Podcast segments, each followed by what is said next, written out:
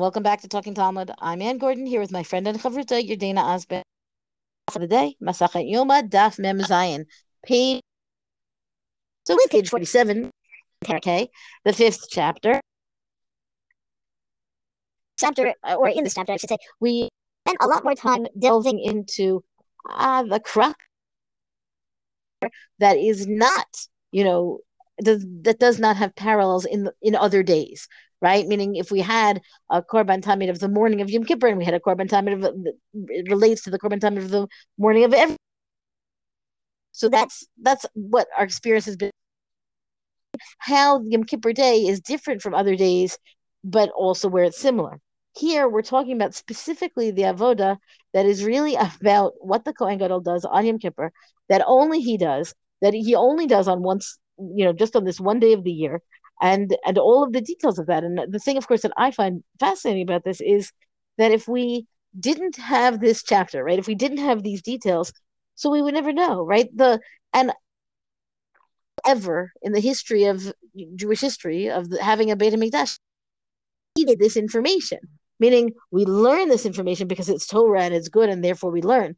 But in terms of practical application, practical use, the number of Kohanim Gedolim who went into the Kodesh Kodeshim, who needed to do, who needed to know this, and how many Kohanim were prepping alongside of them. I understand it happened every year, but every year is still only once a year, and it's it's remarkable to me in terms of the same way that the Torah will preserve Adat Yachid, right? I'm a minority opinion that is never used and totally rejected, and yet it's preserved for us. I would say that here too we have an awful lot of Torah, halacha, details, all of that that is preserved, even though for the vast bulk of you know Jewish humanity that was ever going to see the text that we're reading, they would never have seen the actual Kodesh Kodeshim or the temple worship of this part. It's very different in that way than, let's say, um, the communal meal that becomes the seder throughout you know Masachet Pesachim, right? There's there's I'm not saying that that was practical in, in that we're not doing it in the same practical way nowadays, but it has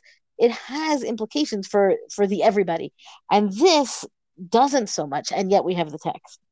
That was a great introduction, and the only thing I'm going to add before you read the Mishnah is this daf has one of the more famous women in Talmud stories. So we're going to end up spending a lot of time on that. Um, we're not going to get to Amud Bet so much. And this is, you know, just maybe if we do round two of this, we'll do Amud Bet in round two of Talking Talmud. Uh, but sometimes we get to these dafim with such sort of famous stories that we, you know, I, I texted Anne when I was prepping and I was like, oh, it's this daf. And then it's almost like, I, you know, I'm not even paying attention. Well, I am, but, you know, to what the rest of the daf is talking about so much suspense. We're going to get there very fast. Okay, the Mishnah opens, meaning the parak opens with the Mishnah. Hotzilo et hakaf ve'et They bring out a spoon and the coal pan, the, the pan that they would put the coals in, to the Kohen Gadol, right? Because he's going to now do the avoda, the service of the incense. And the service of the incense, as I say, is really the focus of the Yom Kippur, uh, you know, the Yom Kippur service that is done by the Kohen Gadol in the Kodesh Kodeshim, the part that nobody knows about. We're not talking about taking a goat out to the wilderness, right? This is very much what they call lifnai v'lifnim, very much in the inner chambers of the Beit Hamikdash. So what does he do? He scoops handfuls from the incense, meaning the substance of the incense, and he puts it onto the spoon. So I feel like, wait, what? Because usually you use a spoon to do the scooping, right? As opposed to using your hands to do the scooping and put the food onto the spoon. Like I'm this is more like the way we joke about toddlers doing things, right? But this is the way he's supposed to do it, right? And part of it is because it's an actual measurement. Because hagadol lefi godlo hagadol lefi godlo vakatan lefi kotno.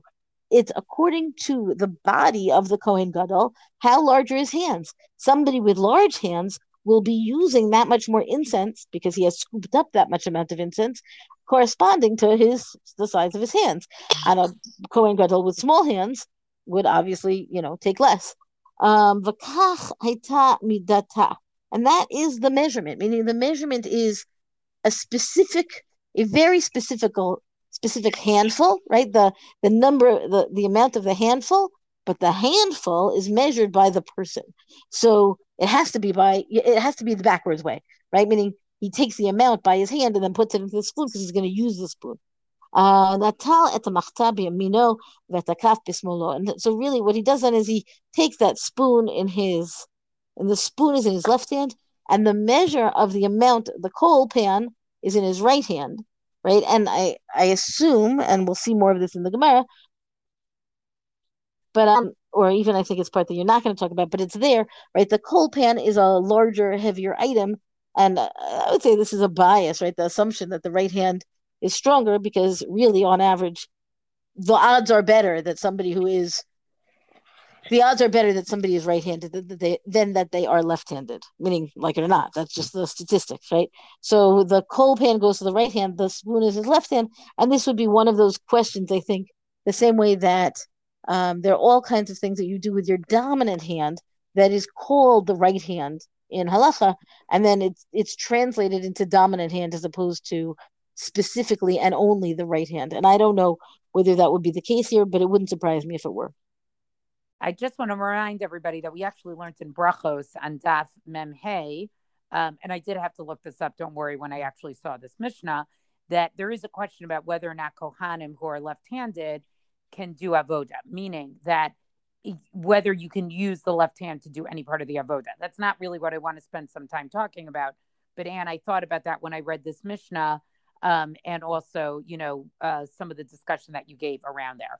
Um, yeah, no, I, I just I want to say, you.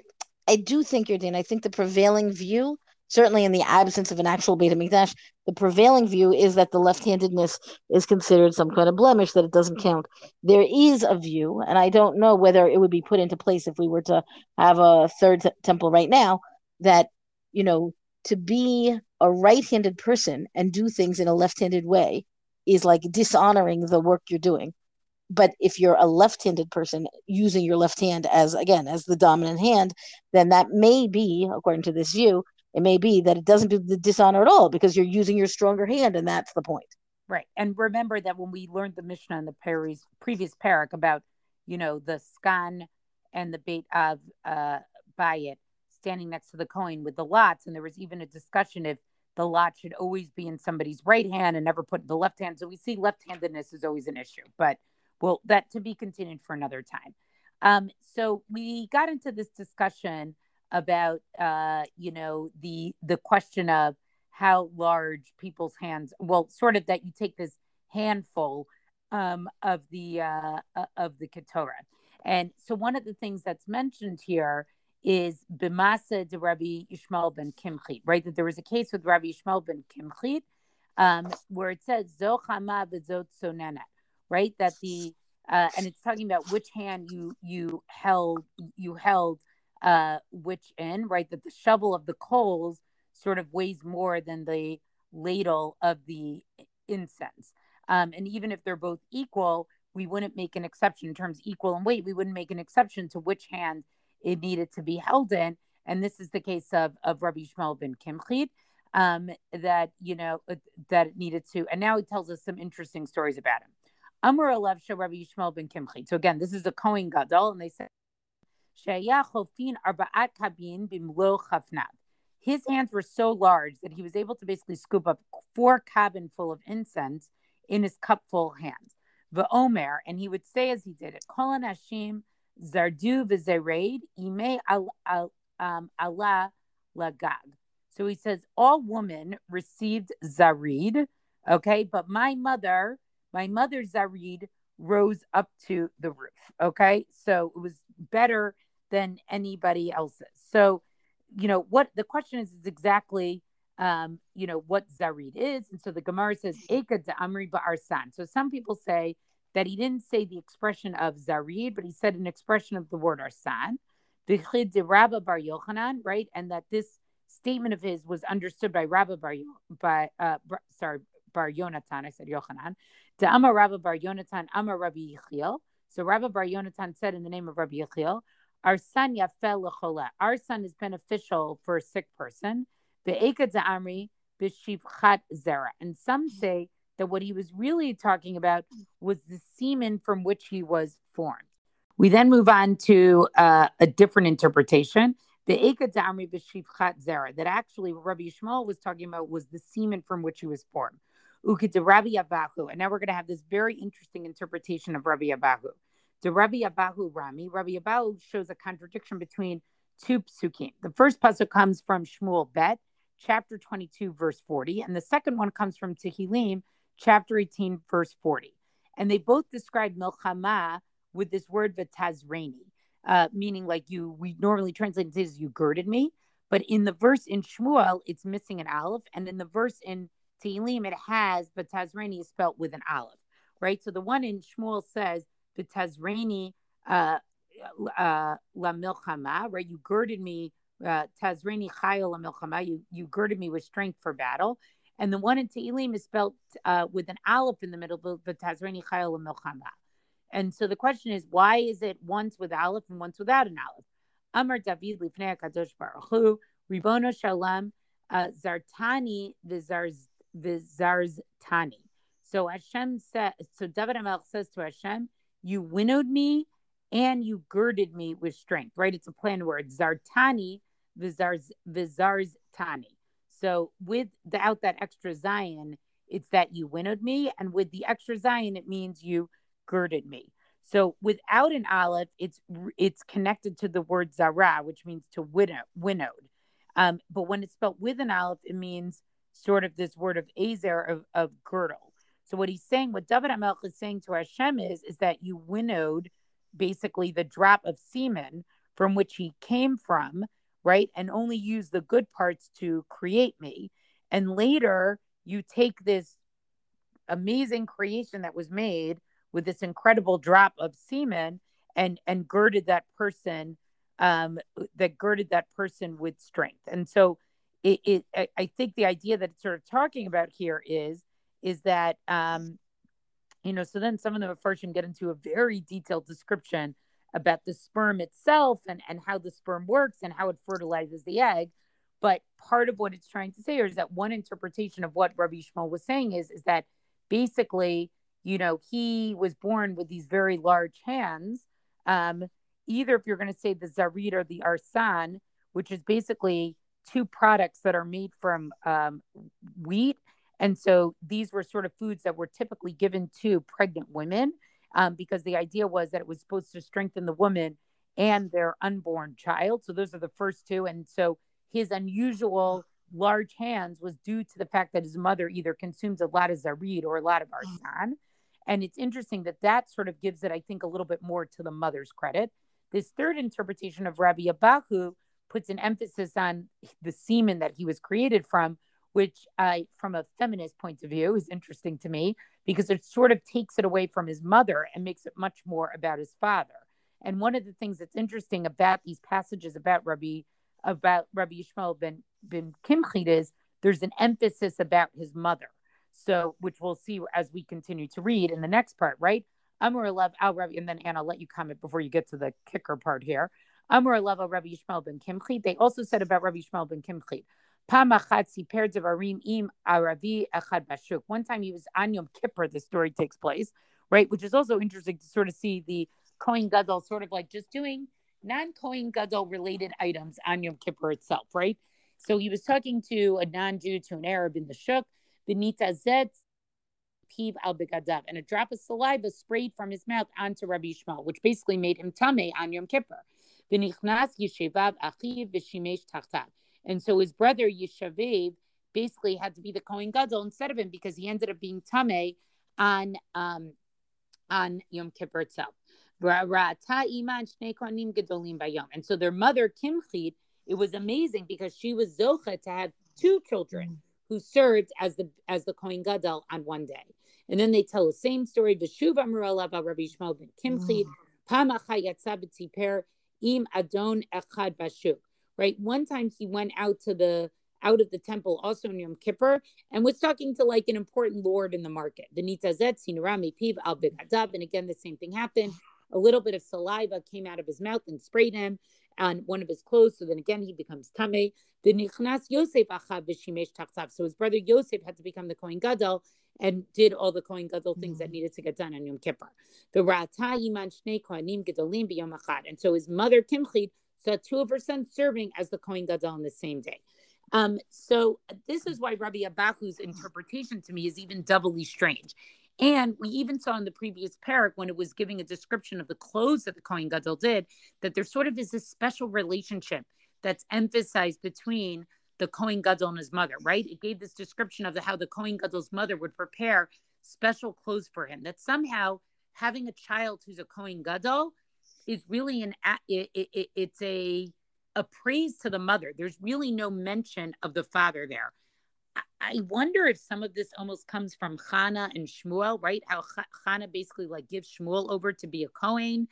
I'm not quite sure what this connection is. So Rabbi Abahu's interpretation is even more puzzling to me because it really takes away the attribute of the Kohen Gadol's, and here in this case, particularly of Rabbi Shmuel's greatness from his mother, which seems to be where we always attribute a Kohen Gadol's praiseworthiness, seems to be much more tied to his maternal side and wants to mm-hmm. make it, you know, paternal in nature. So I I also picked up on this, meaning it's hard not to. The fact that he's called, they're they are named, you know, Ben Kimchit. How often do we know of you know Hebrew names where and where you're not davening for somebody for rachamim from you know mercy from God for their health or for their life or something like that, where we do call on the mother's name. But for the most part, everything is Ben the father, not Ben the mother. And yet here they're all Ben the mother, Ben Kimchit. She is female. It's um it's an interesting question because of course they couldn't come to be the Kohen Gadol if it weren't for their father's kahuna.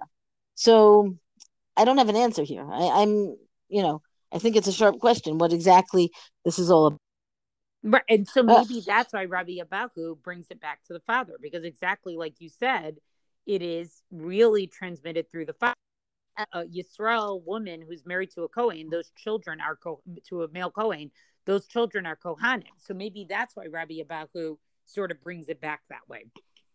Right. And so the next bit, which is the famous part, which you mentioned before, the this very famous statement is about Kimchit and her seven sons, and I think it's interesting, uh, Yordana, what you've just said about perhaps Chana and the seven sons, or even the the original version I think doesn't have a name, right? There's I wonder, I wonder how much of this becomes like some kind of motif within the narrative that the details, uh, you know, are then presented to line up, um, which sounds a little bit, you know, more creative perhaps than we think of the Gemara being, as opposed to simply accounting for what happened. Here, we actually have enough detail that I would say the perhaps it really does just account for what happened. We have a story specifically that, again, know, I'm gonna gonna read it inside. Tanarabanan. Shiva banim hayu lekimchit. She has hayu hayu la lekimchit. She has seven sons. V'kulan shimshu b'kuna gedola, and all seven of them served as Kohen Gadol. So when I first heard this story, I couldn't figure out why this was a positive thing. Because as far as it seemed to me that how could anybody's brother end up being the Kohen Gadol in his place? It must mean that the first guy died, and that is not the case. And I should say this loud and clear, meaning I was simply wrong. I didn't understand enough. I was young to the to the story itself, and also the people telling the story were focusing on something else, not about the Kohen Gadol aspect of it at all. But in any case, the point is, Amrullah Chachamim Masi. Oh, sorry. So I, I want to get to the next part next. So what happens is what you're doing the part that you read, where that one of them got tummy, so the next one served. So all it takes is everybody one one after another we can have a domino, you know, scenario. Everybody ends up getting tummy, and so they all serve because that's the next one in line. And it isn't some kind of tragic story. It's more simply a matter of uh, technicality, logistically, whatever. Honestly, I still think I'm not sure why this is high praise for Kimchit, because on the one hand, all of her sons got to serve as a Kohen Gadol. On the other hand, what that means is that none of them really finished out the service of the day because because each one of them is rendered tummy and has to step down, and the next one comes in line. Okay, so what happens? They asked her, Amru me asit shezachit. What did you do that you merited this?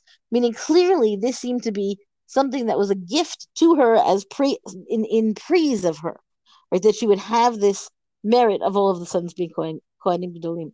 So what did you do? Amru Amralahem. She doesn't even flinch. She doesn't say, "What are you talking about?" She says, "I know exactly what I did.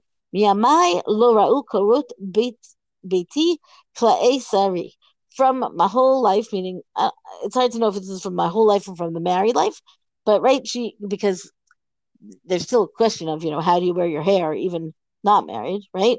But then afterwards, it's about kisui rosh, covering one's head, covering one's hair, however it's going to be defined here. So she says, in all of her days, the beams of her house never saw her braids of hair. So what that means then is again, technically speaking, it means that she's not changing, she's not removing her kisui rosh in any way that kind of airs out her head in the whole house, right? She's it always, always, always she's got some kind of kisui on her head. Um uh, Amrula harbe asuken v'loho and they said to her, and I actually love this response from from the from the rabbis. They say to her, many other women also did this, meaning they treat Sniut and Kisui Rosh here this aspect with the same severity and some same sincerity and seriousness that you have, and yet they did not succeed. They did not have their sons become Kohanim Gedolim to such a degree. You must have been granted this special thing, right? Meaning, lo it didn't it didn't help them. It didn't work for them. So so they don't quite accept her answer.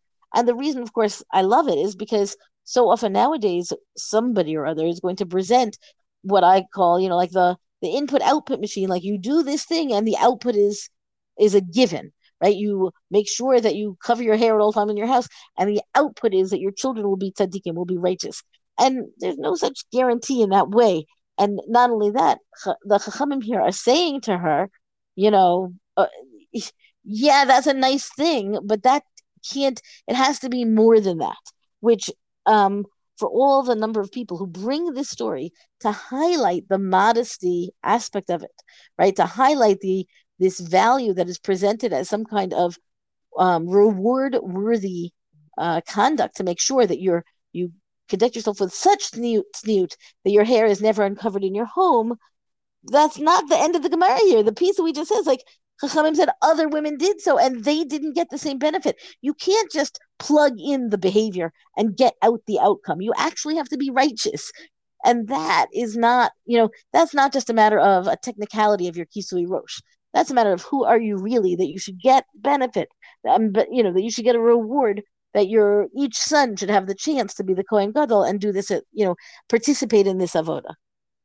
Well, I will say this about this this particular Gemara. I actually never saw the piece that comes before it that talks about, you know, how his brothers, how it turned out that he and his brothers ended up serving on the same day. And did you also think they died? Because I, I, always thought they died. You, did I think what? That they died. Yes, I always thought it was that they died. And so I always was given this Gemara in a very negative context. That, in other words, you know, this whole thing about not having your house ever see your hair is quoted by the Zohar. Let's just put that out there. And this is the Gemara that they cite for that. And, you know, and that when I've learned it in other contexts, and again, this is just a reflection of places where I've learned, it's always like, yeah, but if you have seven sons or a Kohanim and she lived to see all of them, it must mean that they all died. But that's really not what this Gemara says about it, actually. I, so right. So I, I get me rethink, you know, something that I was sort of taught before. Um, I think also the context of her sons being these, you know, very strong, rugged, worthy kinds of people, right? That's how her son, her the first son, that's how he's described in the part that you read, Yardana. And I feel like, right, we're talking about a family that is meritorious, right? That they are doing the good work. So the idea that there is like a I don't know the idea that I know that the the beginning of it is is interesting, right? In terms of understanding what it is that she merited. But again, I'm I'm going to harp on it. I think that the end of it is is the powerful part because she did get this benefit, but also she had worthy sons who who were, you know, to begin with worthy of being Kohen Gadol, and sure, let's give her credit for raising them that way. Or let's go back to the part of the biology and maybe it's just, you know, they had the good genes type of thing. But at the end of the day, they were there. They were they were ready, they were willing, they were able. And it's not just a magic thing. You know, none of these Kohanim Gedolim, like only one of them ends up going into the Kodesh Kodeshim. It's not that they died; it's that they didn't die. Right. It's that they didn't die. And I, I think that's the important point. Again, I was taught this with a very different context. and those stories before. And I think that's always the problem when we sort of take things out of context with with Gemara learning. And I, I think that's something, and you and I've talked about so much. Whenever you're in a shiur or a class and you see a Gemara that really intrigues you, always look it up and look at it on yourself. Because you can't always trust exactly. And, and often you'll just be hearing somebody's sort of subjective interpretation, which may be a vet, but recognize there may be other ways to understand it. Well, that's our DAF discussion for the day. Rank us, review us on our major podcast. Thank you to Rabbanit Michelle Farber for hosting us on the Hadran website. Let us know what you thought about this DAF on our Talking Talmud Facebook page. And until tomorrow, go and learn.